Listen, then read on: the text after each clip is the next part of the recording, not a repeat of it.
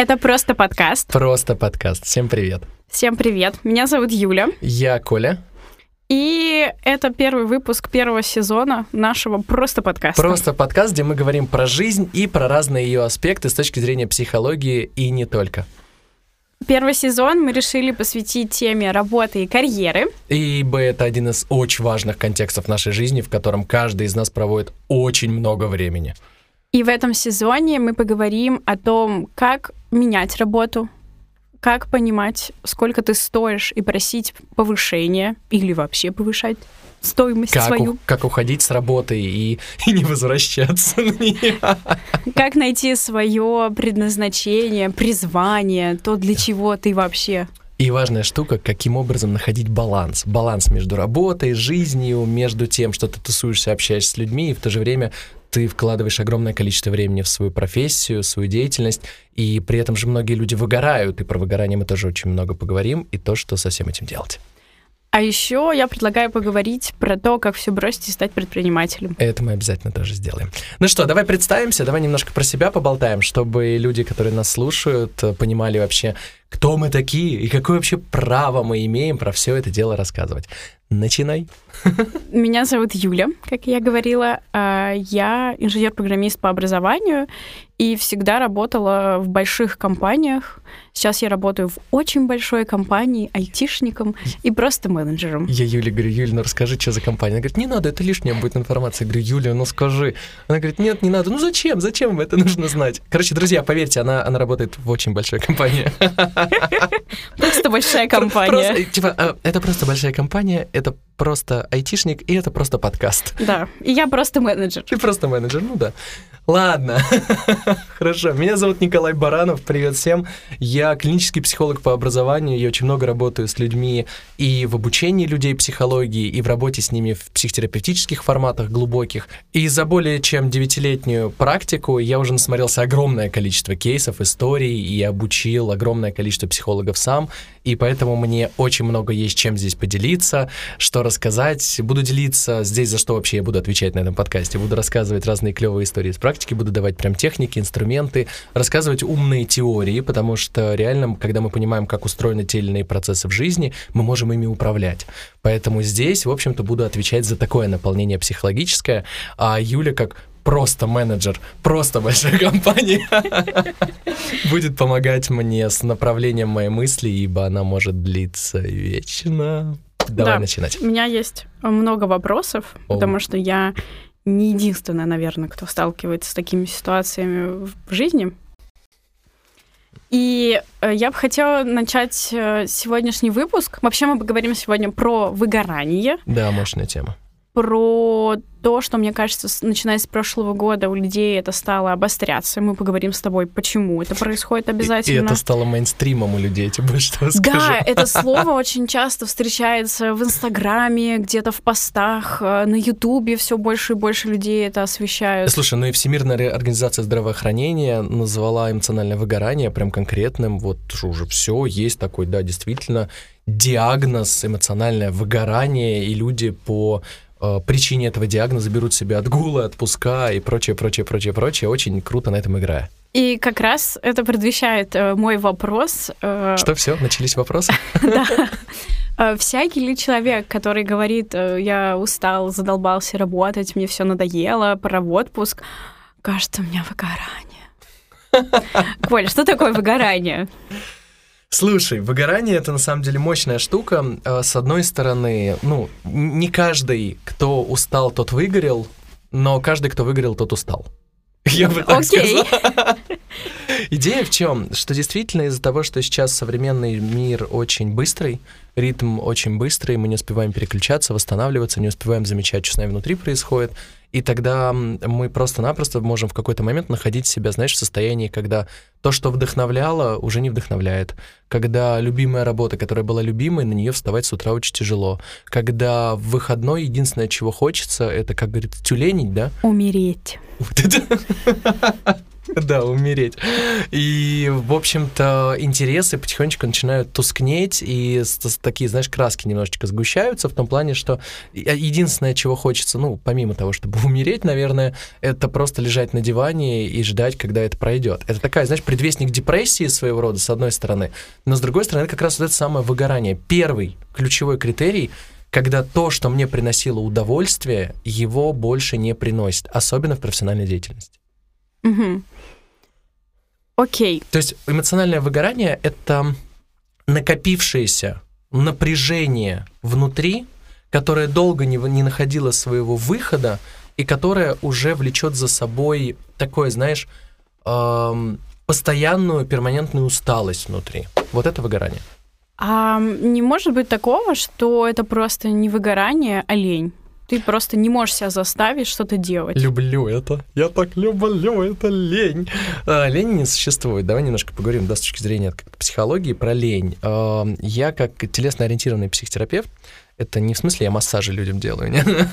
это я на человека смотрю, вижу просто по его какому-то образу, да, тела, я вижу, где какое напряжение в теле, исходя из этого могу личную историю рассказать, блоки какие, где какое напряжение, с чем связано, с какими эмоциями, там, вот тут стыд, вот тут вина, вот тут отвержение, вот тут брошенность, и это в теле все видно. И если мы идем с точки зрения телесно-ориентированной психотерапии, то что такое лень? Вот представь, человек такой ходит весь день, такой у него что-то энергия есть, чем-то он занимается, все круто, здорово, и тут в какой-то момент, хоп, лень. Откуда она взялась? Все же было нормально, была энергия, все было в порядке. Очень просто. Просто в какой-то момент у человека закончилась энергия. Э, давай сразу сделаю небольшую такую ремарку. Когда я говорю энергия, к сожалению, это никакого вуду, э, никакой эзотерики. Я, знаешь, я, я мечтаю начать как когда-нибудь вести свой курс по вуду, но типа... Честно ориентированный. Да, да, да любой ориентированный, просто никак что-то не могу вуду найти. Э, энергии всего два вида. Это психическая, когнитивная энергия, которая в голове у нас живет, и физическая энергия. Все, я про эту энергию говорю. Так вот, представь, человек ходил, все было в порядке, у него было много энергии, и тут какое-то дело вдруг вызывает у него лень. Что такое лень? Лень — это социальное оправдание неспособности сказать «нет, я не хочу». То есть, когда человек ленится, это просто про то, что на самом деле он не хочет этого делать. Он пообещал кому-то на работе, допустим, да, я перевыполню план, сделаю много, а потом ему лень. Почему лень? Энергия ушла с того, что он хотел делать, да, на то, что он не хочет, он не хочет этим заниматься, он не хочет забирать кошку соседскую, он не хочет сестру вести там куда-то в аэропорт, он не хочет... Отчеты. Отчеты эти делать, он не хочет. Он не хочет планерку эту проводить, не хочет. И ему лень, ему просто лень. Что такое лень? У меня ушла энергия из этого процесса, потому что я не хочу, но не могу себе в этом признаться. Потому что что? Потому что я должен быть хорошим.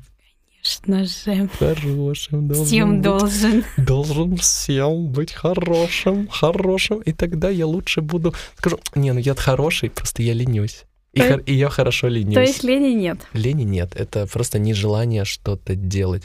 Из-за этого у нас мозг начинает саботировать деятельность, и такой хоп, и энергию туда убрал. Ну, все просто. У нас же просто подкаст, поэтому все, все, все, все просто. просто. Все просто. А при этом, когда ты ловишь такие состояния, когда лень, вот это вот, скорее всего, закончить, завершить, закрыть ноутбук и не вспоминать, Э, приходят на помощь друзья, которые говорят, ну просто винчик попей. Ну что, ну что, ну, сериальчик посмотри. Обожаю. Это типа э, топовые советы психолога. Просто полюби себя. Да, да, да, да, да. Тебе нужно полюбить себя, принять, взять ответственность за свою жизнь, Юль, надо, быть осознанным. Надо просто поставить границы. Просто, просто поставь границы между собой своей работой и полюби себя. Просто выбери себя. Все, да, это топовые советы психологов, но очень плохих психологов, мне кажется. Диагноз есть, по аватарке? Да, да, да, диагноз по лечу по фотографии, диагноз по аватарке. Ну, то есть посыл-то правильный, но как конкретно сделать, непонятно. Кстати говоря, именно про это мы и говорим здесь на подкасте. А мне кажется, это к алкоголизму при приводит. Что, просто винчик попей? Да. Слушай, просто винчик попей вообще страшная история в том плане, что когда у человека стресс, алкоголь... Есть легенда, давай так, есть легенда. Говорят. Да, есть легенда, что в незапамятные времена, э, во времена еще царя Леонида, Спарты, спартанцы давали своим рабам выпить каждое утро по стакану вина. Я думаю, что они не знали тогда, но догадывались каким-то образом, что даже грамм попадания алкоголя в кровь начинает вызывать выработку кортизола. А Кортизол что это гормон стресса. Не один вопрос. А что, так можно было с утра каждый день? Да. И они, короче, давали э, своим рабам, ну, это реально историческая история, они давали выпить, э, ну, собственно, там, этот, э, чашку настойки. Таким образом, они сламливали им волю, потому что они становились более безвольными из-за того, что они выпивали эту всю историю каждое утро и постепенно, постепенно, постепенно все больше смирялись с той ситуацией, в которой они, в общем-то, находятся, и никогда не поднимали бунт Спарте. Поэтому, когда вот то, что говорят, что если у тебя стресс, тревога, попей винчик, э, ты попьешь винчик, только что сделает винчик? Винчик или любого другого ал- рода алкоголь, он вызовет вброс кортизола в кровь. Кортизол — это гормон стресса, который начнет очень удивительным образом влиять на тело, на организм. Э, Тело начнет, э, ну там реально тревога начнет повышаться, а поскольку мы живем в голове, и как мы с тобой сегодня, да, уже спланируем поговорить про эмоциональное выгорание, откуда оно берется, мы, живя в голове, не обращая внимания на свои чувства, на свое тело, когда подбухиваем винчиком, мы вбрасываем кортизол. Кортизол начинает внутри вопить в виде такого чувства, как тревога, что, пожалуйста, обрати внимание на себя, но мы же этого не делаем. Мы вместо этого еще наливаем себе винчик, что, наверное, было мало. И тогда, убегая просто в голову от тела, пытаясь это за- забить сериалами, вином, общением с людьми, максимально-максимально тратя энергию на то, чтобы просто в этот момент выживать, находим себя на следующий день с головной болью, разбитыми, в тревоге, но надо же идти на работу. Привет, эмоциональное выгорание. Понятно. Я думаю, что... Я так это, это, это так вбросил, такая, понятно, типа, Ну, так сколько, сколько там э, тысяч рублей надо вылить сейчас тебе? Знаешь, я про что? Про то, что, мне кажется, винчик... Ну, вообще, я бы отдельно проговорила про тему алкоголя как инструмент социализации людей в целом. Ну, Это большая разница. Ну, да, но это один из инструментов, так же как э, ку- курить вместе с кем-то там, Да, в да, курилке да, и так да. далее. Мне кажется, что такого рода советы, они скорее про то, что возьми перерыв, сделай брейк, Да, это закрой хорошо. крышку ноутбука и не думай о работе. Но Это бы, как полюби себя, Мгм, не думай о работе. я имею в виду, что там ты можно также смаковать условно чай, квас и все что угодно, не, не впадая в эту там, химическую реакцию, о которой рассказывал ты. Мне как-то маты подарили чай с колобасом, бомбили и вся эта история. Господи, какая-то прекрасная медитативная история, невероятная. Там невозможно пить мате быстро, поэтому приходится целый такой meditation ритуал делать, прям мощный, крутой. И это без винчика. Ну, это еще, да, эстетическая некая Да. А про- процедура. А про паузу ты прям не в бровь, а в глаз права. Но знаешь, какая здесь есть ловушка? Человек, когда разгоняется в работе, ну вот, например, он там, что он может делать? Он может очень много делать проектов сразу. Вот брать давай я тебе даже свою историю расскажу. Ну давай, давай. Моя особенность работы заключается в том, что у меня большое количество встреч, на которой даже не один человек присутствует, а много, и нужно слушать все, что они говорят, думать, при этом выдавать результат. Параллельно сыпется миллион писем, ну там больше сотни в день точно бывает, на почту. И при этом есть мессенджеры, куда тебе постоянно все пишут, а еще их несколько. И ты приходится в один момент принимать много решений и подключать несколько как бы сенсоров. Вова. Ты и слушаешь, и пишешь, и видишь, и так далее.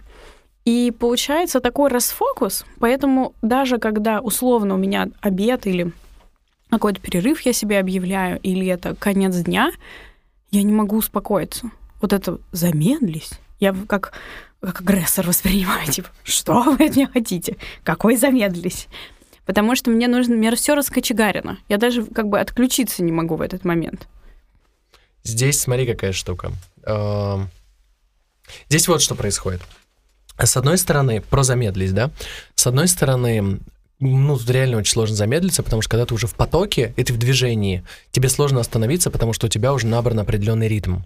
Когда это происходит, ну, условно, в течение одного дня, я здесь согласен с тобой, что действительно замедляться, останавливаться, и, может быть, даже как-то выдергивать из себя из работы, мне тоже очень сложно. Ну, я верю, что есть люди, которые это делают легко, и есть люди, которым это делать сложно. Это нормально, в зависимости от внутреннего какого-то, ну, там, стиля, ведения, да, бизнеса, дел, работы и так далее. В этом нет ничего страшного. Но Когда мы говорим о том, чтобы замедлиться, как ты говоришь, закрыть крышку ноутбука на несколько дней, Здесь же про это в том числе история. Да, да, да. Про то, что, с одной стороны, когда ты уже в потоке в течение дня, я, допустим, не люблю останавливаться. Даже мне иногда спрашивают, как я умудряюсь там в течение одного дня вести по 9 клиентов. У меня один день в неделю, когда работаю с клиентами, я веду 9 клиентов в день. У меня все спрашивают, говорят, а как ты не устаешь?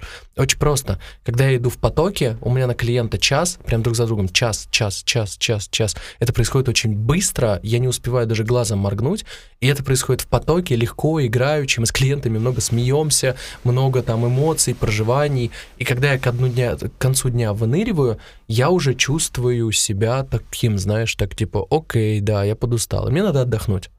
В течение дня я вообще стараюсь там перерывов не делать, потому что если я там на 1-2 часа остановился, все, мне потом заново разгоняться надо. Но здесь вот какая история.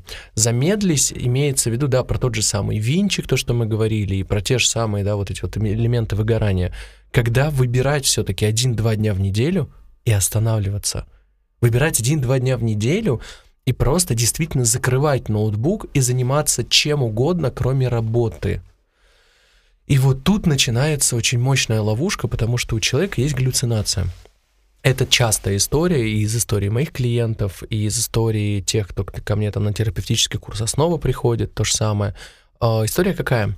Человек начинает себя вот так разгонять тут один проект, тут второй проект, тут третий проект, вот у него колы в течение дня, там их огромное количество, первый день, второй день, третий день, их очень много.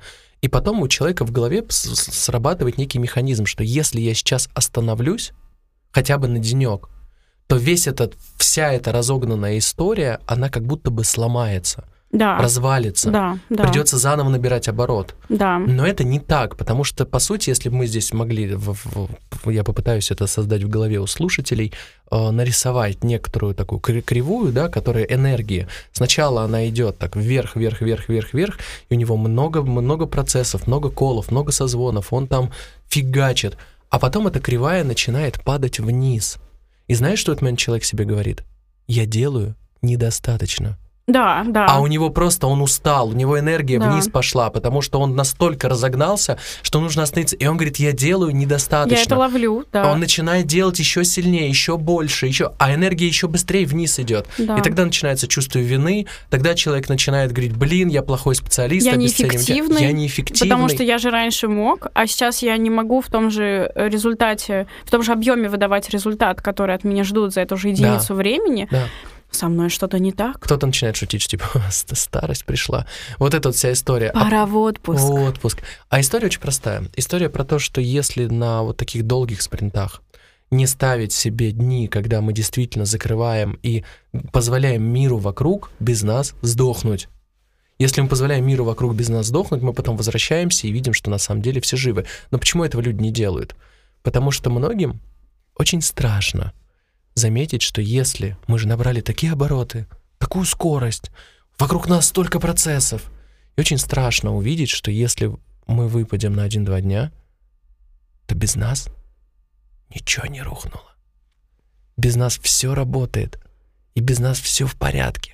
И не надо было контролировать, не надо было на звонках 24 на 7 быть, не надо было херачить настолько, что уже там выгорание просто стучится во все двери, и не надо было доводить себя до того, что дойти до энергетического пика и потом на спаде себя обвинять, чмырить, говорить, а я какой виноватый. Потому что когда человек даже это делает, что происходит? Он говорит, я плохой специалист, и близкие, ой, иди обниму я виноват, что я не доделываю там чего-то, у меня сил нет, я все время устаю, и близкие такие, ой, иди обниму, да-да-да, зайчка, бедняжки. Человек получает внимание, получает любовь, получает одобрение, получает кучу таких, ну, как бы преференций, да, которые до этого были как будто бы недоступны, и он заигрывается в эту игру. И находит себя уже потом в жестком выгорании и в кризисе. То есть, по сути, вот эти вот... Это сделка с дьяволом. Ты расплачиваешься своими выходными, ты расплачиваешься вот этими днями, когда можно закрыть ноутбук, за внимание, за любовь, за одобрение, за признание и за вот этот вот, ну, некий статус человека, который много всего делает, который очень много работает, но, увы, так сильно устает, потому что так много делает. Ты знаешь, я эм, в один момент своей жизни словила себя, что я работаю по 12-16 часов, что у меня было одно лето, на которых в котором у меня были только одни выходные. И и все остальное время я как-то так или иначе работала, я поняла, что это, ну, как бы не моя жизнь, и надо все это прекращать. И я поставила себе цель найти работу, где есть модное слово work and life balance, где сама корпорация поощряет этот баланс и топит за то, чтобы у тебя было как раз все сферы твоей жизни были гармонизированы. И я нашла такую компанию, работаю в ней уже о, божечки, четвертый год пошел. О, это вот та самая компания, о которой мы не говорим, Та да? самая просто компания. Четвертый, просто компания. Да, и мне нравится там мой работодатель, который говорит, что в пятницу вы можете освобождаться раньше и, и больше уделять времени там своей семье, например. А если ты задерживаешься, то у нас такая, по крайней мере, корпоративная культура, то это мувитон, это говорит о том, что ты не можешь оценить сколько работы тебе по силу, и ты не можешь своему руководителю сказать, а вы знаете, я тащу больше, чем я могу. Типа, давайте это... Это означает, что ты плохой сотрудник. И это, это мне очень нравится. И то же самое там на выходных или в праздники, или в отпуск мавитон вообще дергать человека куда-то. Но ты знаешь, я словила такую штуку, что мне кажется, это круто, да, и это очень топит за вообще баланс человека как личности, что тебя ценят. Но когда я об этом рассказываю в некоторых компаниях, я сталкиваюсь наоборот с тем, что типа, что я недостаточно работаю, что я слишком расслабленно работаю. Хотя я не, там, не вагоны разгружаю, я не могу сказать, что моя работа очень тяжелая в плане там, физического, или, и, там, я, я не врач скорой помощи, не, не в реанимации не работаю. И вот я ловлю себя из-за этого на некотором обесценивании. Мне, из... как, мне как бы стыдно, что как бы меня, как бы я не особо упарываюсь. О. Но при этом как бы я не делаю тот результат, который я сама от себя ожидаю. И такая ловушка возникает. Угу. Ловушка... Ловушка возникает э, из того, что я слышу, в том, что тебе говорят, что ты недостаточно работаешь, я сама себе это говорю. Ты сама, то, что ты говоришь, да. что тебе некоторые в, в некоторых компаниях да, говорят. Да, а компании говорят, что ну у тебя такие условия, вообще не напрягаешься просто. А ты себе говоришь, что недостаточно работаешь? А я себе говорю, что недостаточно работаю, потому что я вспоминаю то, как я работала по 12-16 часов, вот это я выдавала просто. И тогда в чем здесь вопрос? А вопрос в том, что у тебя все равно нет такого запала энергии, как тогда, который был. У тебя нет? Да. Ну, в смысле, у меня нет. Да, у тебя нет. У меня нет. У тебя нет запала. А в чем вопрос? Вопрос э, в том, чтобы эм, как бы в обществе поощряется, получается, выгорание Конечно. и все, что Конечно. К, к этому приводит. Конечно. Но как, э, как бы продавить внутри себя, что это норма? Не давить. Просто, просто не давить. Просто подкаст. Просто не дави. Просто подкаст. Да, слушай, ну, давай так, давай издалека. А, в обществе действительно поощряется перерабатывать, кранчить, да, вот это вот слово сейчас стало очень эфирное. Я пока не выучила эти кранчить, да, пере, перерабатывать. Там есть такое англоязычная терминология. А, это переработки, переработки, там, когда работаешь над каким-то проектом, перерабатываешь, остаешься на работе, берешь личное время, берешь проект домой. Это вообще кошмар. Это тут границы просто стекаются, когда особенно домой берут проекты. И это очень, очень поощряется. У нас меня, наверное, за такое сейчас э, просто сейчас подкаст наш выключат. У нас очень принято в культуре и очень поощряется жертвенность и самопожертвование. Ну, понятно, да, откуда это идет. Поэтому я здесь просто поставлю многоточие. А основная идея какая, что вот эта жертвенность и самопожертвование, они нужны для того, чтобы люди, да, снимали себя, как говорится, последнюю рубашку, чтобы отдавали все ближнему своему. С одной стороны, это хорошая штука, ну, правда, когда мы поддерживаем, помогаем другим. Но с другой стороны, на мой взгляд, все-таки хорошее правило в самолете. Маску сначала на себя, потом на ребенка. А то, если сдохнешь ты, ну, детеныш автоматически как бы идет в аут. Поэтому интересная история заключается в том, что вот это вот самопожертвование, культура жертвенности, культура самопожертвования, она у нас буквально в крови.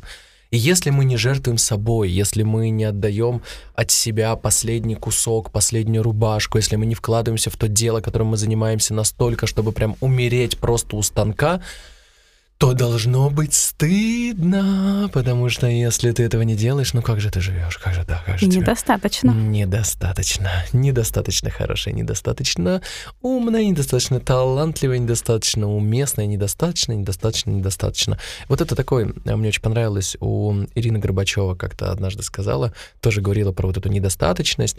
Она говорит, такое ощущение, как будто люди полуфабрикаты в этот момент. Да, полуфабрикаты, недостаточно какие-то.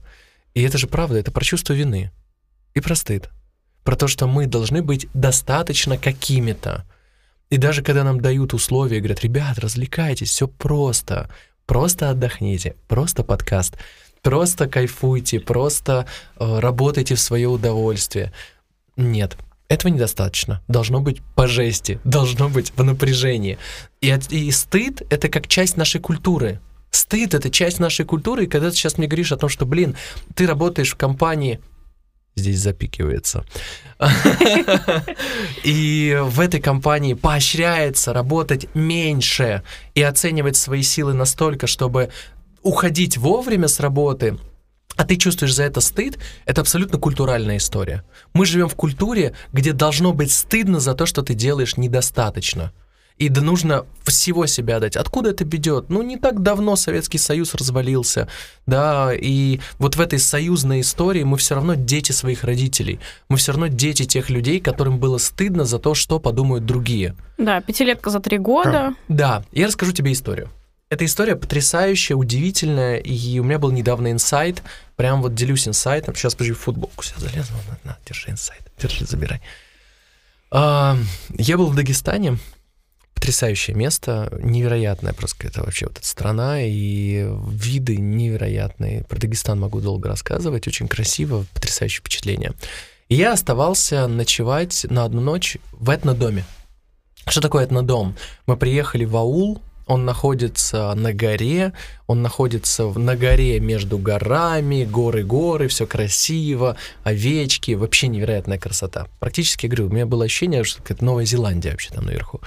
И когда мы остались с э, моей девушкой, мы остались в этом этнодоме. Что такое этнодом? Это э, местный житель, он выкупил местное, вот, вот прям там со времен еще столетней давности и больше сохранился домик, как он был когда-то давно, потому что он прям в скале, он там всегда одна и та же температура круглый год, там всегда так это свежо, прохладно, там э, такой он очень красивый, там этнокостюмы висят. То есть, вот знаешь, вот максимально приближено к жизни тех времен. Locals. Абсолютно. Так вот, мы остаемся там ночевать.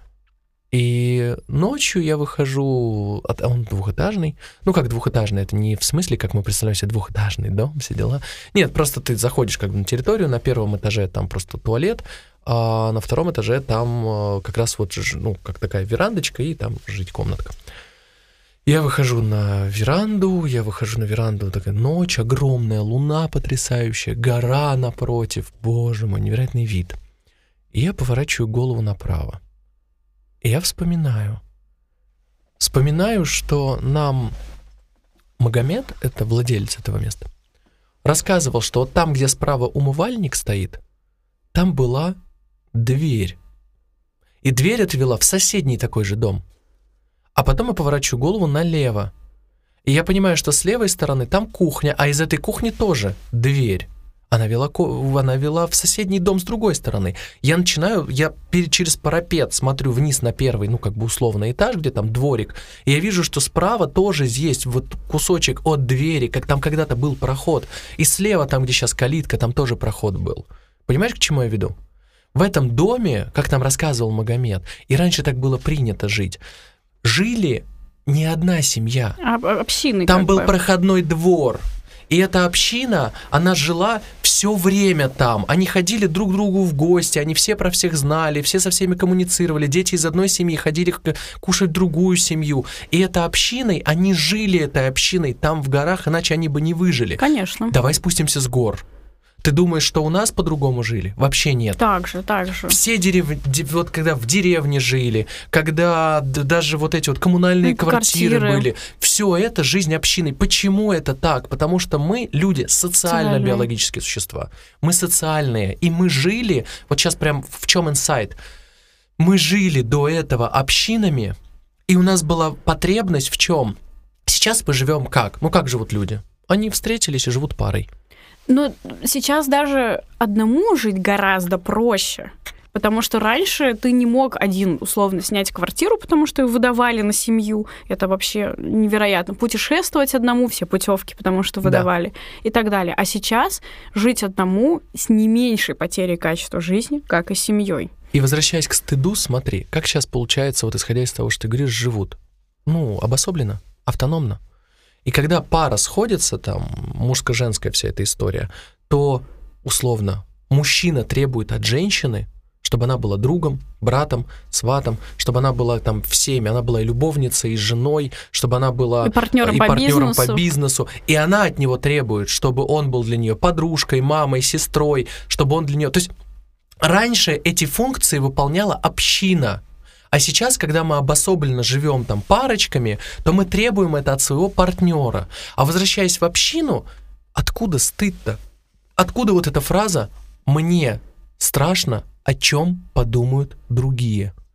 Да, от этого жизнь зависела. Потому что, а, может быть, отречен от них. Да, от этого зависела жизнь. Потому что, когда вы живете все вместе, всей общиной, это неминуемо важно, чтобы о тебе думали хорошо. Это неминуемо важно, чтобы о тебе думали правильно, чтобы о тебе думали хорошо, чтобы ты был хорошим человеком, на хорошем счету, чтобы говорили, что на тебя можно положиться. Потому что тогда, когда в этой общине, условно, одни пошли там э, хлеб сеять, вторые пошли барашка выгуливать, третьи пошли за водой, четвертый туда-то, пятый туда-то, тебе может что-то не перепасть, если ты будешь куском говна по отношению к близким.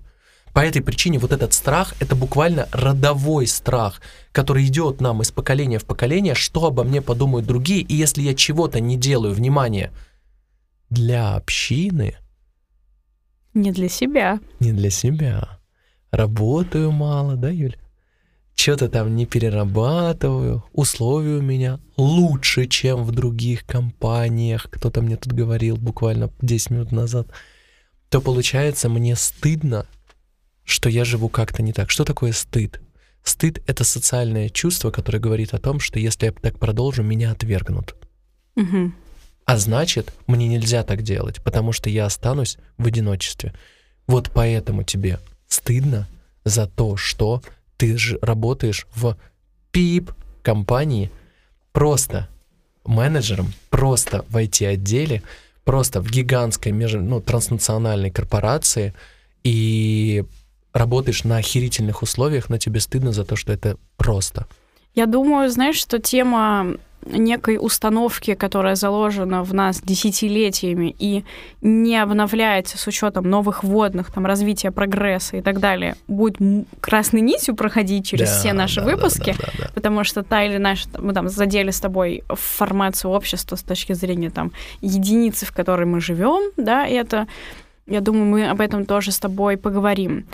Ты очень круто развернул эту тему. Спасибо тебе большое. Я не думала, что выгорание приведет. Тема выгорания к стыду приведет. А как? Смотри, я прям, прям маленькая ремарка.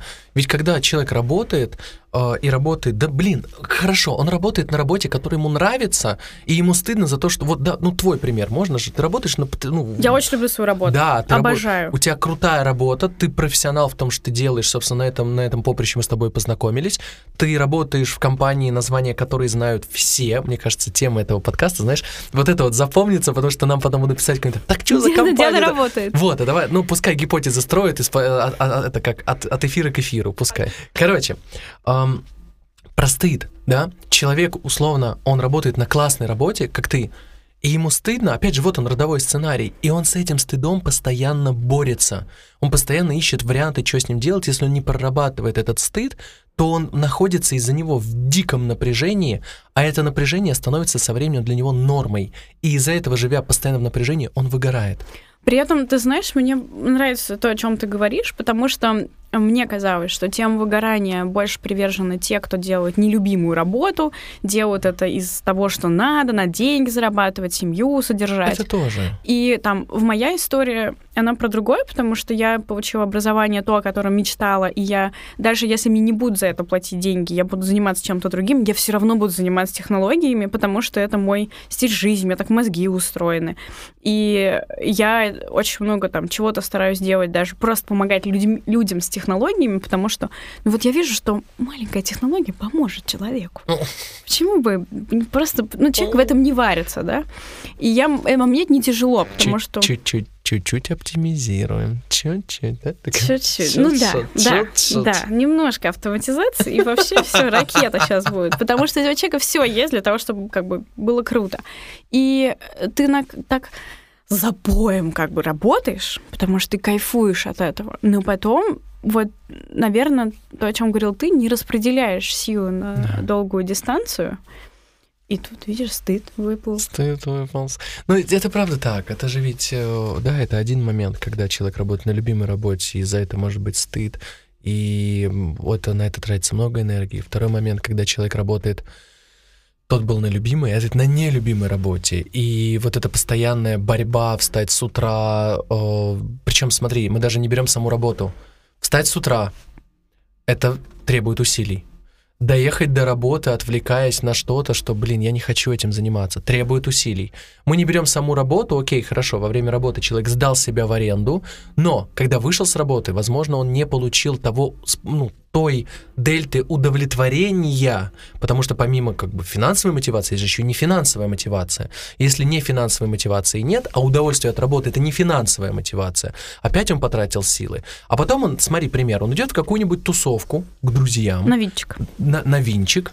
Все хвалятся тем, какие у них проекты, работа, а он испытывает стыд. Да, за то, что работает на той работе, которая не нравится и не может про нее рассказывать с упоением, либо даже если он будет рассказывать про нее с упоением, с интересом, хотя все будут говорить, какая у тебя крутая работа, а человек будет внутри себя думать, да, да, конечно, он будет вынужден огромное количество усилий в это вложить. И вот смотри, уже в течение дня сколько сил он потратил, не считая самой работы, на то, чтобы просто существовать в этих предполагаемых обстоятельствах, поговорить, ну, говоря актерским, да, языком театральным, существуя в этих предполагаемых обстоятельствах, он же реально он тратит колоссальное количество энергии каждый день изо дня в день. Вот тебе опять выгорание. Ну, смотри, работа это... Все просто. Это про обмен. То есть да. я э, отдаю свое время, силы, энергию лучшие годы, а может быть и не лучшие. Вот. И в, за это получаю некоторую денежную компенсацию, мы так и называем, компенсация. Компенсация. Корпорации, да. А, и помимо этого ты, ну, там, у каждого свои рычаги э, мотивации, да, как HR говорят, то есть есть слава, признание, или там я делаю социально значимый вклад там, в развитие общества или во что-то еще. А, а что, если тебе нравится твоя работа, и ты там, ну, как бы денег получаешь нормально. То есть не, ты, ты не ради денег работаешь, но при этом, типа, и не то, чтобы там выживаешь, твоя там пирамида масла закрыта. Но тебе не хватает вот этого вот социального признания того, что ты... Ну, ты не рок-звезда, oh. и не работаешь в Красном Кресте, Oh. Чтобы прям реально значимое что-то делать. Я представил, как в Красном Кресте работают рок-звезды. Мне кажется, есть такая веточка отдельная для double этого. А я вспомнил, мотивации. был концерт, у меня даже где-то есть видео в высоком разрешении это где Металлика, потом, по-моему, Muse, еще кто-то выступали на одном концерте для Красного Креста. Вот видишь? Ну вот. Все. А в рамках поддержки Вича, где знаменитый концерт, где Меркури выступал? Ну вообще, ну все, все. Так что все оно, рок-звезды, они там все тоже срослось. есть. Но они делают, да, социальные такие штуки, да. А твой вопрос тогда получается, вопрос... что делать, если ты не рок-звезда, не работаешь в Красном Кресте? Да, при этом тебе как бы классная работа, классно по деньгам, но ты вот этой вот, вот этого обмена, который ты ждешь, он не происходит. И тоже же это к выгоранию ведет. Слушай, мне очень понравилась твоя история. Я возьму тебя за пример да? Неожиданно. О, боже ты мой! Неожиданно. Твою ж ежик. Да, очень понравилась твоя история. В этом, ну, мне нравится это как кейс, как пример, да, мне не нравится в данном случае использовать слово кейс, это как-то очень пошло. А, когда ты работая там, где ты работаешь, да, пришла условно там в команду, то, что мы сейчас с тобой делаем проект, и ты говоришь, помнишь, да, ты же сказала, что, ну, окей, у того, что я делаю, э, ну, не такой мощный КПД для мира в целом, я хочу делать что-то, что действительно будет для людей, помимо того, что ты делаешь на своей основной работе, да, где ты и зарабатываешь, и тебе это нравится, и ты в этом невероятно крутой мастер, тебе хочется делать что-то, что будет приносить пользу людям и миру в целом больше, после чего люди будут с горящими глазами говорить, блин, вы изменили мою жизнь. Ну и даже вот на том же курсе «Основа» на проекте, да, ты же сама видишь, как там люди с горящими глазами, и когда у них жизнь меняется, как много всего они в этом получают. Вот, и это крутой пример. Крутой пример того, что если у человека есть любимая работа, но она она может закрывать не все потребности, это нормально. Правда? Мы... Все просто. Мне кажется, нужно было искать идеальную работу. Идеальную работу, Идеального да. мужчину. Конечно. В моем случае. Конечно, идеальную жизнь надо искать и так и понять. Знаешь, это самое обидное, да, в конце понять, что, блин, а это, кажется, она и была. Не расстраивай меня. Вот, и, ну, это, это как в моем примере про отношения, помнишь, когда до этого жили коммунными и большими такими большие города, ну, большими э, как это, пачками людей, да, большой тусовкой, а потом мы сузились до я и партнер, и мы начинаем в партнере искать... Да я и я, мне кажется, уже тенденция я идет. Я. Да, ну давай, ладно, теперь ты меня не расстраивай. Сузились до я и партнер, и в партнере пытаемся добрать все те качества, все те ресурсы, которые давали нам э, те люди, ну и могли бы, потому что у нас все равно мы социальные существа, у нас-то в генетике вообще прописана история, мы бы иначе в пещерах так и сдохли, если бы не были социальными существами. То есть мы не обязаны в одном партнере искать все качества там поддержки, внимания, заботы. Это сейчас я не говорю про то, что типа там есть партнер и спишь еще с пятью. Вообще не, не про секс сейчас. Угу. Сейчас просто я, про я со- поняла соци... о чем-то. Да. То социальное если, наполнение. Если он не разделяет твои интересы, это неплохой партнер. Ты можешь добрать это в сообществе там, да, байкеров да, условно. Да, потому что этот партнер может быть очень милым, теплым, поддерживающим, оберегающим. Ну, допустим, он может с тобой не играть в World of Warcraft на официальном сервере, понимаешь, там неделями, когда у тебя отпуск, а при этом быть там прекрасным человеком и э, поддерживающим и классным там членом семьи, вот это все, поэтому берешь, у тебя есть просто любое комьюнити, сейчас благо эта тема очень круто развивается. Так вот, с работой же то же самое.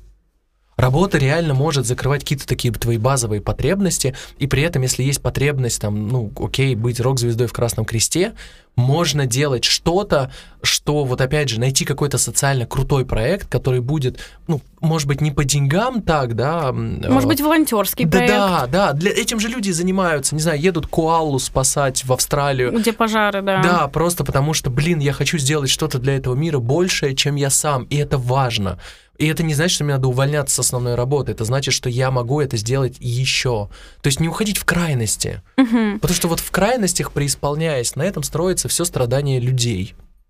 Ну, когда перегиб в одну сторону или в Черное другую. или белое? Как раз э, ты затронул тему увольнений. Я тоже хотела об этом поговорить, что э, говорят, э, да, не профессиональное сообщество психологов. Не повезет. То есть, когда у тебя выгорание, винчик не помогает, мы поняли через какое-то время. Э, дальше бери отпуск, в Индию, в ашрам и дыши. Ой-ой. Э, а еще лучше увольняй, тебе нужно уволиться, найти себя. Ну, типа в зеркало посмотри. Это советы психологов. Все просто. Полюби себя, Просто выставь, выставь границы, просто посмотри в зеркало. Ты там. Все просто, да? Все ответы у тебя на лбу. У тебя на лбу. Ну, чё, come on, зачем валяться-то? Ну, я же выгорела. Да, ну... Я же выгорела. Я, ну, я, я горю. Ну, ребят. типа, что делать-то? Я выгорела. Это как мы тут придумали одной психологу, она работает с эмоциональным выгоранием, оффер э, для рекламы ты выгорел, а я горю. Приходи, помогу зажечься снова. Вот. Слушай, ну, блин, э, не, зачем увольняться? Это же крайность. Ну, опять, видишь, крайности. Крайности, крайности, крайности, крайности. На мой взгляд, увольняться можно в нескольких случаях. Первый, если ты объективно понимаешь, что твой труд стоит дороже, И про это мы, я думаю, что в следующем подкасте поговорим вообще про ценность себя и про то, как вообще чувствовать и понимать, сколько ты стоишь на рынке, и в целом, да, что твои услуги вообще вообще-то как бы сильно дороже стоят. Ну и тогда, исходя из этого, нужно, понимая, что ты стоишь сильно дороже, да, и если ты понимаешь, что на этой работе тебе ничего уже большего дать не могут, и ты взял все максимально, что там было, окей, да, ну тогда прощаемся, увольняемся и уходим оттуда, если там, ну, работодатель объективно ничего не может дать, но это нормальный этап роста, этап развития. Увольнение — это же не про то, что типа я уволился и все. Это про развитие, и нормальный, адекватный работодатель к этому нормально, адекватно относится. Либо, когда ты понимаешь, что ты на эту работу вкладываешь огромное количество усилий, и если ценность, допустим, ценность отношений выше, чем ценность работы, а работа забирает тебя из отношений, тоже, возможно, имеет смысл пересмотреть условия работы. Вообще увольнение для меня, ну, знаешь, да, есть же три, три, три, три, три контекста, три, в которых у человека жизнь меняется кардинально. Правильный ответ не знаю. Давай скажи. Нет, не знаю. Спасибо. А, первый контекст. Я просто начала думать зачем-то. А, Перестану это делать. Прекрати. Думать это, думать это тупо. А, Банально, я это, да, это, это, это, Думать это не просто, а у нас все просто, знаешь. Просто думать. просто подкаст. Смотри, три контекста. Первый — это переезд. Угу. Второй — это смена деятельности работы, профессиональной деятельности. А третье — это смена отношений. А как это связано? Это третий пункт, простите. Это три контекста, в которых жизнь полностью у человека может кардинально измениться. Mm, типа у тебя другой партнер? Конечно, ты что, когда у тебя партнер, и вы с ним живете, там, через 18 месяцев у вас же сформированы нейронные связи, которые отвечают за, за автоматическое поведение и за автоматические реакции в этих отношениях. Тебе уже потом адски сложно переходить в другие отношения, просто потому что ты уже слипся с этим партнером, даже если ты не в созависимых отношениях, коих не бывает ты все равно, ну, тебе супер сложно переходить в другие отношения. И когда вы расходитесь, меняется жизнь кардинально, потому что тебе нужно перестраивать свою жизнь, перестраивать свои привычки, свои нейронные связи на другое взаимодействие с окружающей реальностью. То же самое происходит во время переезда, абсолютно такая же история. И абсолютно тотально такая же история во время смены деятельности и смены ну, профессиональной деятельности. Это прям кризисы. Кризис это, кстати, неплохое слово, да, кризис это слово, когда, ну, то есть что-то вот уже дошло до пиковой точки, это надо поменять, и происходит изменение. Поэтому вот такая история. И это вот come on, это про увольнение. Увольнение — это один из вот этих кризисов, их можно специально себе делать, что да, я вырос, и я иду дальше. Вот в этом случае. А так для меня увольнение какая-то супер крайняя мера. Ну, здесь уже личное дело каждого. Угу. И ты знаешь, мы еще с тобой поднимали тему про то, как э, работа из дома, да. вот, и сейчас этот тренд э, да, идет в то, что многие организации меняют свой формат работы уже не вынужденно, а уже органически к этому идут. Угу.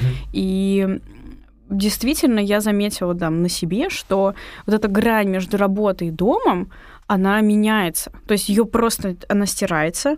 Я начинаю думать о работе уже когда я просто встала, э, и у меня нет момента там переключения какого-то. Соответственно, обеда как такового, э, как раньше, пошел с коллегами на бизнес-ланч, поговорил о чем угодно практически, там, кроме работы и вернулся дальше. Обед э, сам собой, да, как, как корпоратив фрилансера. Вот. Э, и, соответственно, вечером ты не видишь грани, когда заканчивать. Да. И получается, что э, стирается реальность на уровне головы, потому что рабочее место, там же, где ты спишь да. и ешь, и где ты отдыхаешь, и нет людей вокруг, и если честно, это очень на меня повлияло. Угу. Я перестала получать в какой-то момент удовольствие от работы, потому что мне такое ощущение, что коллеги, они еще мы с камерой, да, все время э, живем. Они у тебя в постели. Они везде у меня. Они уже видели все уголки моей квартиры, мне кажется. Они видят все, там, в чем я. Ну, понятное дело, что типа я выгляжу в домашнем, да, там я не, не наряжаюсь в пиджаки, хотя иногда бывает, что я я Из прид... ванной в пиджаке. Ты знаешь, я придумала себе такой актерский прием, что я наряжаюсь для настроения. Вот если у меня нет собранности. Да, так и есть. Я нарядилась, и я готова. И вот. И то же самое там с мейкапом, например, я могу трансформировать все это. Вот. И мне кажется, что форма работы удаленки, с одной стороны, ты классный, гибкий, весь вообще, лайфстайл твой меняется. А с другой стороны, ты угораешь. Прям не выгораешь, а угораешь, как уголек. Угорелый уголек. Да. Ну да, да, так и есть. Так и... Ты сейчас знаешь, что, про что рассказал? Чего не хватает? А, давай в психологию нырнем. Да? Ну тут все просто на самом деле. И вот то, о чем ты говоришь, это правда феномен. Как правильно? Феномен, феномен. Феномен, феномен. Феномен, феномен, феномен. Это феномен, и он, блин, он супер популярный, и здесь нам нужна психология. Да, я из твоего комментария попробую вытащить вопрос. Что я слышу? Что люди, переходя на домашнее, такое, на домашнюю среду, да, на работу из дома, есть какое-нибудь модное слово английское? Home office. Ho, а, home office, хорошо. Спасибо. Переходя на вот этот home office и работая дома, они что делают-то? Они затирают границы, а говоря языком такого психологического направления, как НЛП, например, они затирают пространственные якоря. А, ну типа кровать, здесь я лежу и конечно, отдыхаю. Там, конечно, здесь кухня, конечно. здесь я готовлю и Аминь, ем. брат. Аминь на это. Абсолютно. Конечно. Это важно. Это железобетонно 100% важно. Зонирование в квартире необходимо, жизнь, жизненно необходимая вещь, потому что мозг, ты сказал очень правильную штуку, мозг начинает все обобщать и сливать в одну такую концепцию, в одну картинку, и у тебя уже твои сотрудники, они уже у тебя в постели. То есть ты занимаешься сексом, а потом ты поворачиваешь голову и видишь, что в этом углу ты вчера проводила кол, кстати, по этому поводу вы там не договорились с Васей, надо там он позвонил заказчику или нет. Они все в голове. И да, и э, в этот самый момент, когда Вася звонил заказчику или нет, надо вообще понять, окей, сколько мы бюджет готовы вообще выделить подрядчику, и, а, кончать же надо. Черт. То есть, понимаешь, но это, это вот такая история, увы, к сожалению, это часть нашей жизни. Давай поговорим, что с этим делать. Мозгу необх... тотально просто необходимы вот эти зоны. Мозг супер ленивый товарищ, самый ленивый орган в нас внутри их и самый ресурсно такой, и потребляющий. По этой причине он предпочитает все, знаешь, как типа все по принципу наименьшего сопротивления. Вот у мозга вообще все просто. Он, э, ты ходишь, окей, ты ходишь со, со своими созвонами по квартире, все затираешь эти границы, и у него действительно все превращается в один единый день, день сурка. Ничего не меняется, все одинаково, все, ты приходишь домой, думаешь о работе, что нужно сделать? Возвращаясь к НЛП, вот эти самые пространственные якоря. Что это такое? Да, якорь — это некоторая метка в пространстве, которая вызывает у нас определенное состояние. Ну, например, ты когда приходишь, может быть, к родителям, к примеру, приезжаешь в дом, угу. заходишь в свою там детскую, ну, условно, и у тебя нахлынывают воспоминания. Почему ну, да, это происходит? Да. Потому что ты заходишь в якорное пространство, да, и это метка, которая вызвала у тебя определенное состояние. Ну, и то же самое с местами, которые там тебе дороги, позитивно или негативно, понятное дело, каждого Абсолютно, свои. да. Так вот, дома очень важно создавать пространственные якоря для состояний. Например, для работы, э, вот я сейчас недавно переехал, буквально типа два дня назад, у меня большая квартира, там типа, знаешь, там 100 квадратов, все дела, и я сейчас буду специально зонировать пространство, где у меня будет исключительно игровая отдыхательная зона, где у меня будет рабочая зона. Причем, знаешь, самое интересное, они могут быть рядом, потому что у меня там игровая отдыхательная зона, у меня огромная такая огромная гостиная, где она там соединена с кухней, барная стойка, все дела. И когда сидишь на диване напротив телека, понятно, игровая отдыхательная зона. Но тут же с правой стороны огромный широченный подоконник. Угу. На этом огромном широченном подоконнике с окном громадным очень круто работать. И условно даже в шаговой доступности, понимаешь, да, контраст? Даже в шаговой доступности можно вот так переключаться. Ну, грубо говоря, не, не на том же стуле ты это Конечно. делаешь. Конечно. И в этом реально для наших слушателей может показаться, что, ну, это как, как это патологичная история, ну, потому что, типа, ну, в смысле вообще? Ну, это же прям рядом. А для мозга это критично. Ну, то есть вариант, э, когда люди работают за кухонным столом... Отстой. Не подходит. Потому что когда ты потом садишься есть, ты не можешь переваривать, ты не можешь ну, сфокусироваться на одном процессе. Ты не можешь, да, вот эти все легенды про Гая Юлия Цезаря, херня это все полная. Ты не можешь сфокусироваться на потреблении еды. Простой пример. Ты ходил хоть раз в кино? Конечно, да. Бабушка, а что такое прямые международные, да, перелеты? Бабушка, почему ты плачешь? Такой детифрик, да.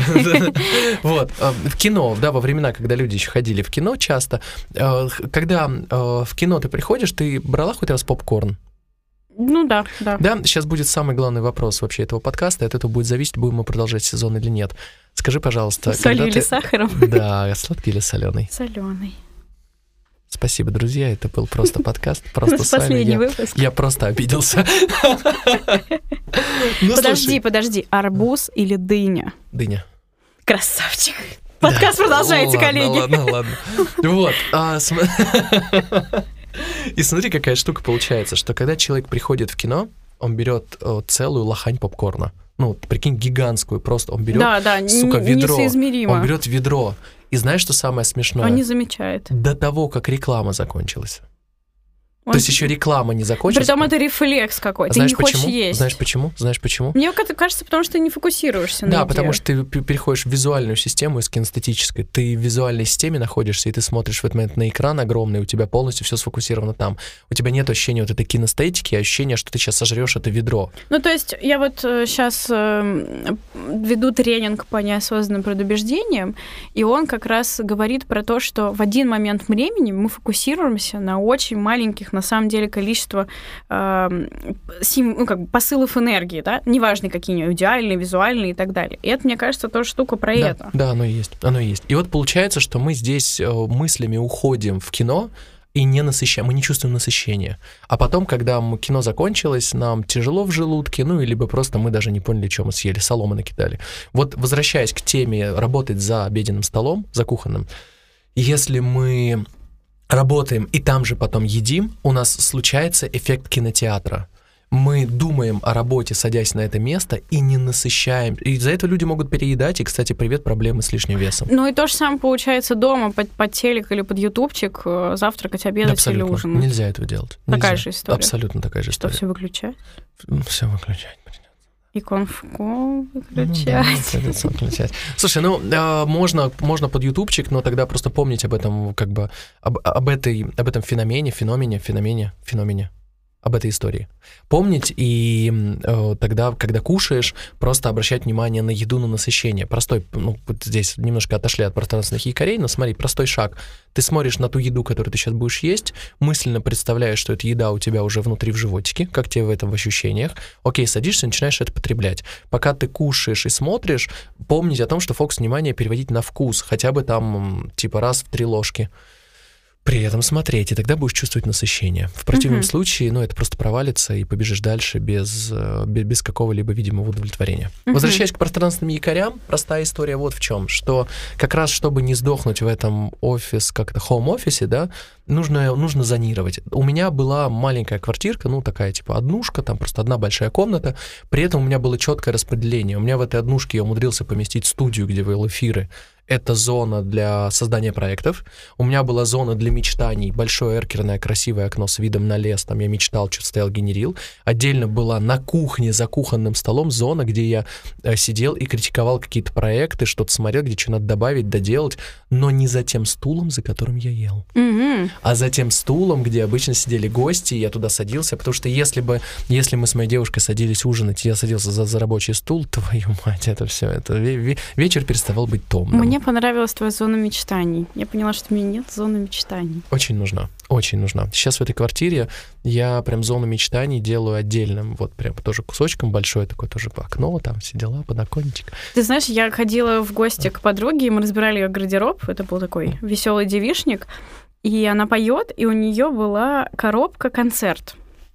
И в этой коробке были безумные наряды, которые ты никогда не оденешь в обычной жизни, с блестками, стразами, в общем, вся пошлятина, которая есть в твоей фантазии, но ты никогда не признаешься. О, между тобой и твоим браузером. Да, да, да. Да. И я подумала, блин, это такая крутая идея сделать коробку-концерт, потому что это твои тайные фантазии, и ты не добавишь это условно в обычный гардероб, не повесишь это на э, вешалку, где висят твои, там, ну, в моем случае, я люблю пиджаки, рубашки и там Но свитера. когда тебя позовут на ту самую тусовку, Да-да-да, Burning Man Да. и, и все с ним, ты всегда готов. И ты знаешь, э, мне понравилась эта идея. Я решила, что пусть у меня будет коробка концерт, и я буду удовлетворять свои фантазии. И э, про зону мечтаний, вот, блин, это классная идея, потому что иногда хочется помечтать, а пространства не хватает для этого. Да, потому да. что здесь я сплю, здесь я ем, Да. здесь я читаю.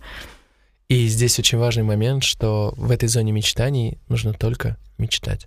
То есть для того, чтобы эти пространственные якоря реально работали, в этих зонах нужно заниматься только той деятельностью, которая зоне отвечает. То есть если ты работаешь там, ты там только работаешь. Если ты там отдыхаешь, ты там только отдыхаешь. Если ты там мечтаешь, ты там только мечтаешь. Ни в коем случае не миксовать. А может, опять же, слушателю показаться, что как-то очень механически, да, что как, что это у меня квартира будет по разным, по, вот здесь направление такое, здесь такое, жить-то когда?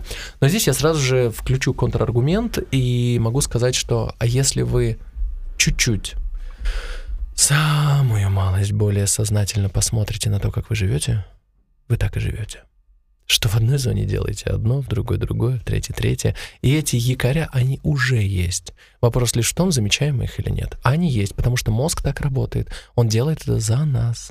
И вопрос лишь в том, управляем мы этим процессом, либо этот процесс управляет нами. Ну, как всегда, все просто. У нас же просто подкаст. Поэтому, просто подкаст. Да, все просто. И да. про это весь наш подкаст. И э, я предлагаю резюмировать все, что мы говорили, и дать ответ на два вопроса.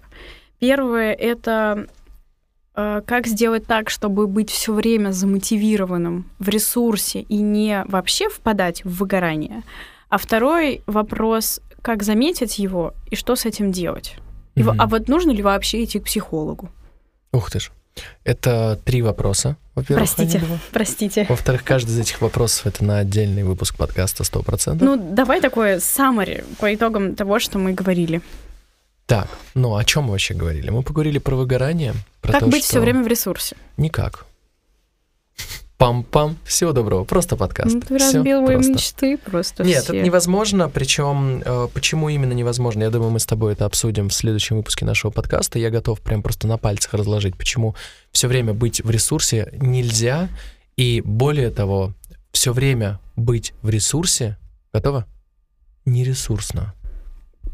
Я не согласна с тобой. Вот, отлично. Протест. Отлично. Все, в следующем выпуске подкаста мы с тобой именно это и обсудим, почему это так, и мы с тобой наконец-то поспорим. У нас намечается батл. А подводя некий итог, что мы поговорили, да, про выгорание, про то, что один из первых критериев, да, и это некоторые резюме, что если то, чем вы занимаетесь, перестает вам нравиться, если то, чем вы занимаетесь, перестает приносить вам удовольствие, то, скорее всего, вы просто не замечаете, как много энергии вы в это вкладываете и как мало энергии обратно вы получаете. Финансовый, материальный, да, и нематериальный тоже. Соответственно, баланс этот нарушается, и здесь это первый пункт, собственно, на пути к выгоранию. Так все просто. А, ответ на второй вопрос. Давай. Как распознать и что с этим делать? Что с этим делать? Делать с этим следующее. В тот момент, когда начинается базовое выгорание, нужно задать себе вопрос. Что? Просто, просто так взять и остановиться, сказать, все, it, я не выгораю, stop it, я перестаю перерабатывать, stop it, я работаю меньше. Замедлись, заземлись. Замедлись, заземлись, выставь границы, полюби себя, просто полюби Осознай. себя. Просто осознай, просто выставь границы, просто подкаст, просто остановись. Э, нет, это не так работает. Для того, чтобы это правда сработало, первое, что нужно сделать, помнить аксиому. Помнишь, да, что такое аксиома? Конечно. Ты же технарь. Конечно. Аксиома следующая, аксиома нашей психики. Человек никогда не делает ничего просто так. Если мы перерабатываем и подыхаем в процессе работы, это означает, что у нас есть какая-то потребность, которая за этим стоит. Пока вы эту потребность не выявите, блин, вы никогда не перестанете перерабатывать. И теперь тогда логично вопрос поменять вот на какой. А как выявить потребность, которая стоит за выгоранием? Как выявить потребность, которая стоит за кранчами, за переработкой? Я что-то компенсирую. Совершенно верно. И вот теперь давай мы зададим специально обученный вопрос для того, чтобы эту потребность выявить. Первое.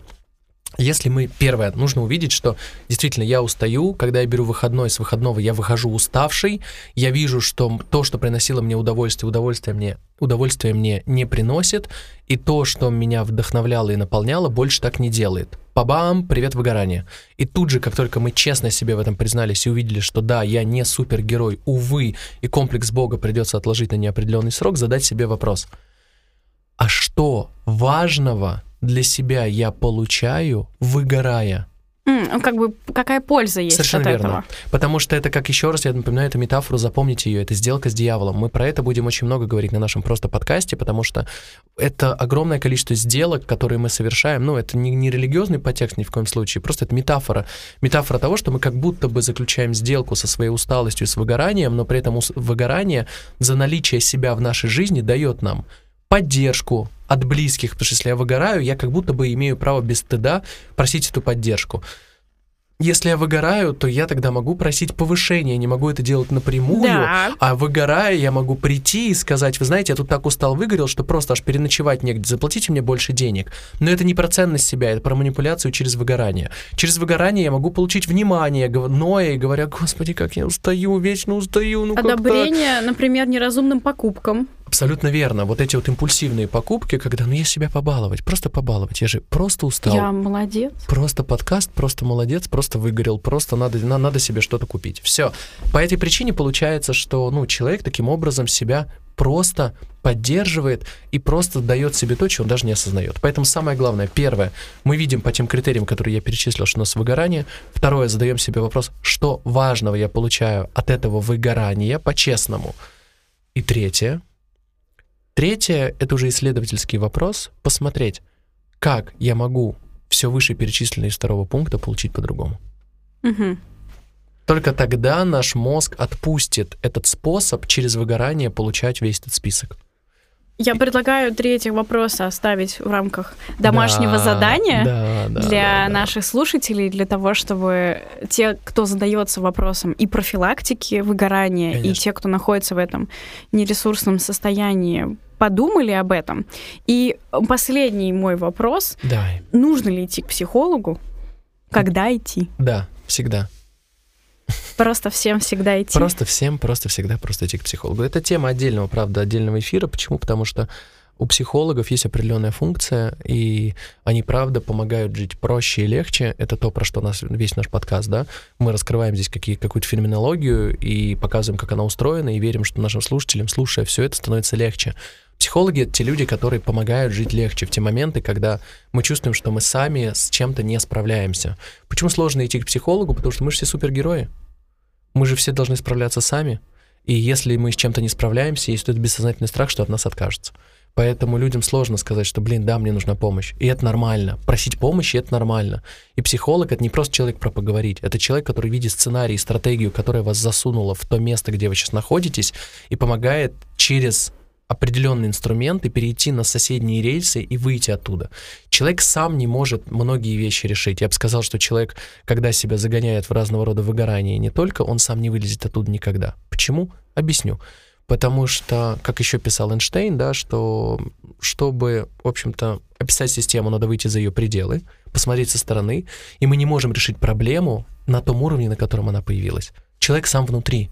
А психолог — это сторонний наблюда- наблюдатель, который не просто послушал, а который, замечая определенные паттерны, может помочь выйти оттуда. Да, человек будет сопротивляться, но кто откажется от такого легкого способа получить внимание, любовь, заботу, одобрение, повышение? Он будет сопротивляться, он будет злиться на психолога, он будет говорить, а психологи не работают, это плохо, заставляют меня плакать. Это для психов. Для психов пш, вообще сто процентов. Но по факту, по факту психолог это человек, который проделывает колоссальную работу с тем, чтобы другому человеку жить было гораздо легче. То есть, если ты чувствуешь все эти симптомы, о которых ты говорил, Беги, Симба, Надо и никогда идти. не возвращайся. надо идти. Надо идти к психологу. Ну, правда. Э, Хорошая идея в том, что можно, вот те вопросы, которые я сказал, можно самому поисследовать, и правда будет легче. Но психолог — это человек, который может поддержать и может быстрее гораздо оттуда вытащить, и будет просто. Спасибо тебе за такие исчерпывающие ответы. Пожалуйста, тебе. Мне было очень интересно О, исследовать эту тему. кайф. А, Большое спасибо нашим слушателям, Да, которые спасибо, что вы уделили с нами. нам время. И уделили время себе на то, чтобы поисследовать тему выгорания в профессиях, и уделили время себе на то, чтобы послушать про стыд в профессиях и как он, в, в общем-то, влияет на наше выгорание. И спасибо огромное, что вы уделили время себе, чтобы познакомиться с нами. Подписывайтесь на наш подкаст. Вас ждут новые выпуски. И мы, в свою очередь, прощаемся и желаем вам, чтобы все было просто. Просто жить, и все просто.